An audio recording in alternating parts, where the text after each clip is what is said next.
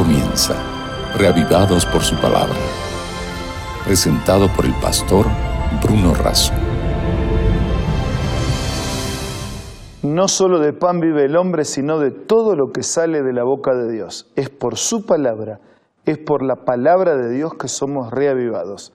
Es por eso que todos los días nos encontramos para leer, para meditar y para aplicar del mensaje de la Biblia a nuestra vida y a nuestra existencia.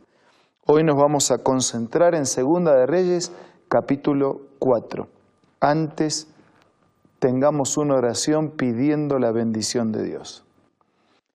Padre nuestro que estás en los cielos, por favor asístenos con tu espíritu al meditar en tu palabra.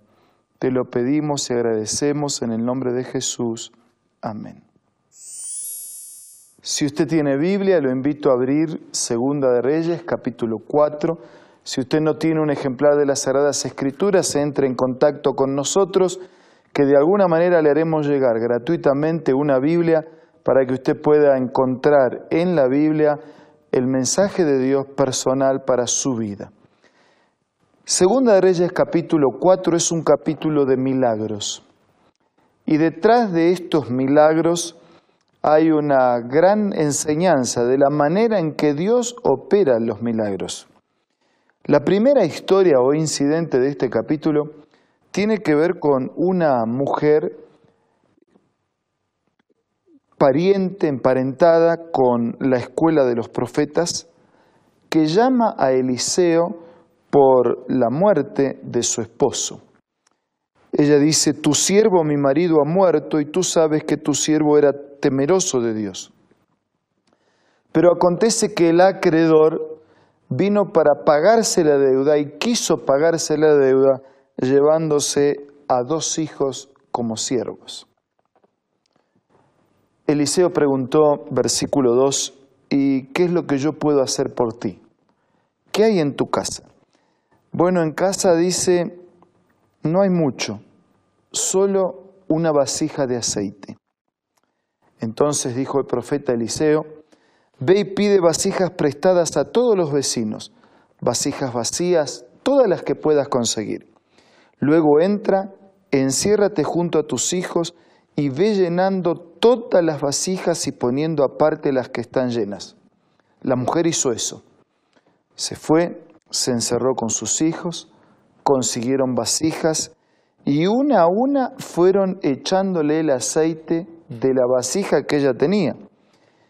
Cuando las vasijas milagrosamente estuvieron llenas, porque de unas se llenaron tantas, dijo a uno de sus hijos, traigan otras vasijas, no, no hay más.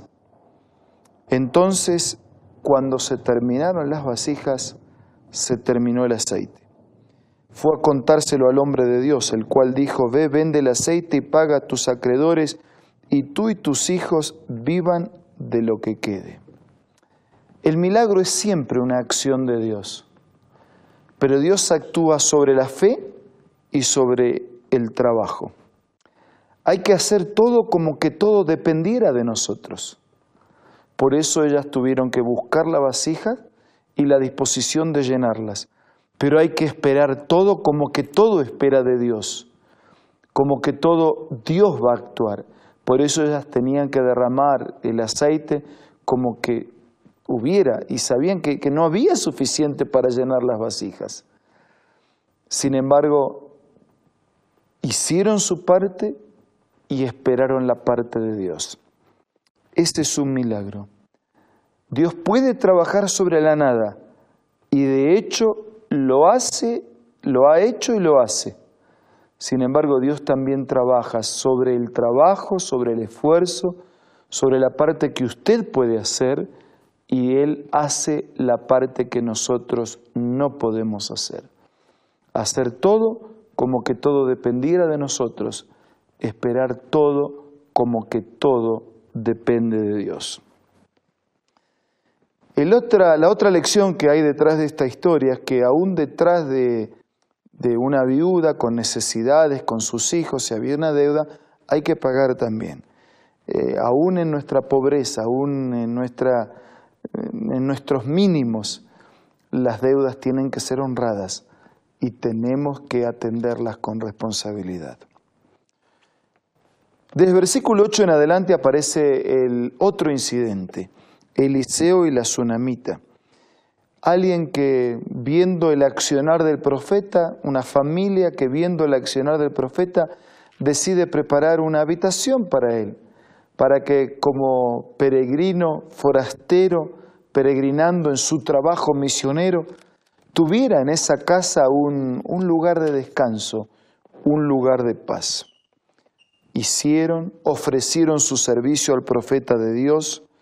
Sin embargo, alguna cosa aconteció después con, con la salud o con la vida de los integrantes de esta familia, con, específicamente con el niño.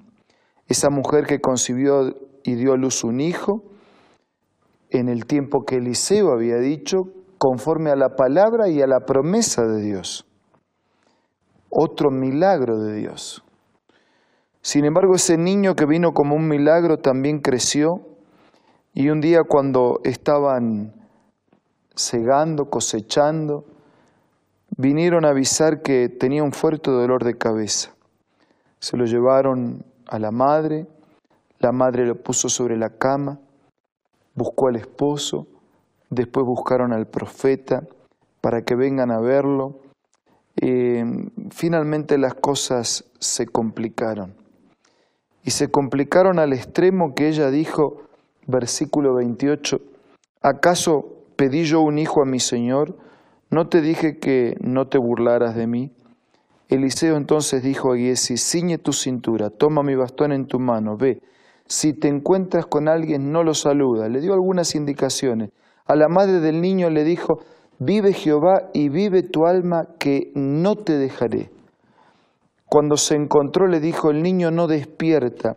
En realidad el niño ya estaba muerto, tendido sobre su cama. Dice versículo 33, entró él entonces, cerró la puerta detrás de ambos y oró. Subió, se tendió sobre el niño, puso su boca sobre la boca de él, sus ojos sobre sus ojos, su mano sobre sus manos, transmitió el calor de su cuerpo y luego, por el poder actuante de Dios, en el milagro de una vida recuperada. Se levantó, se paseó por la casa, hizo eso hasta que finalmente el niño abrió los ojos. Llama a la tsunamita. Apenas ella entró, se echó a sus pies postrada en tierra, tomó a su hijo y salió.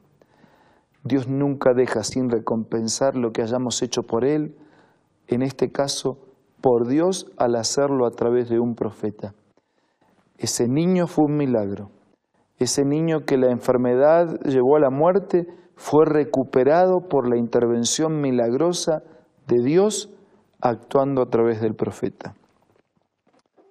Desde el versículo 38 en adelante se nos explica de estos milagros en beneficio de los profetas.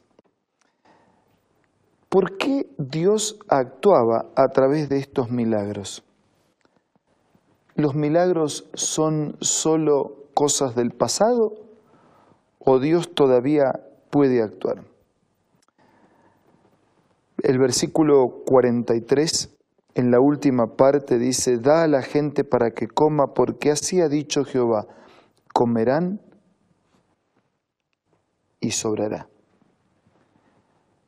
El poco siempre es poco.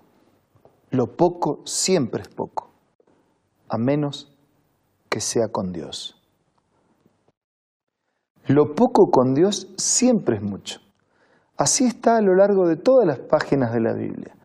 El niño que tenía unos panes y unos peces era poco para, alimentar una multitud, pero Dios lo multiplicó. Lo poco con Dios es mucho.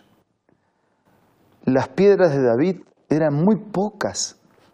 Una onda y unas pocas piedras para matar a un gigante era muy poco, pero lo poco con Dios siempre es mucho. Usted tiene poco, necesita más colóquelo en las manos de Dios.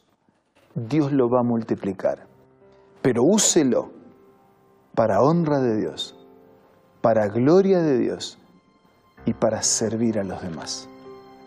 En este momento, en el silencio del programa, nosotros podemos pedirle a Dios que multiplique nuestro poco en bendición para nosotros y para los demás. Vamos a orar personalmente cada uno.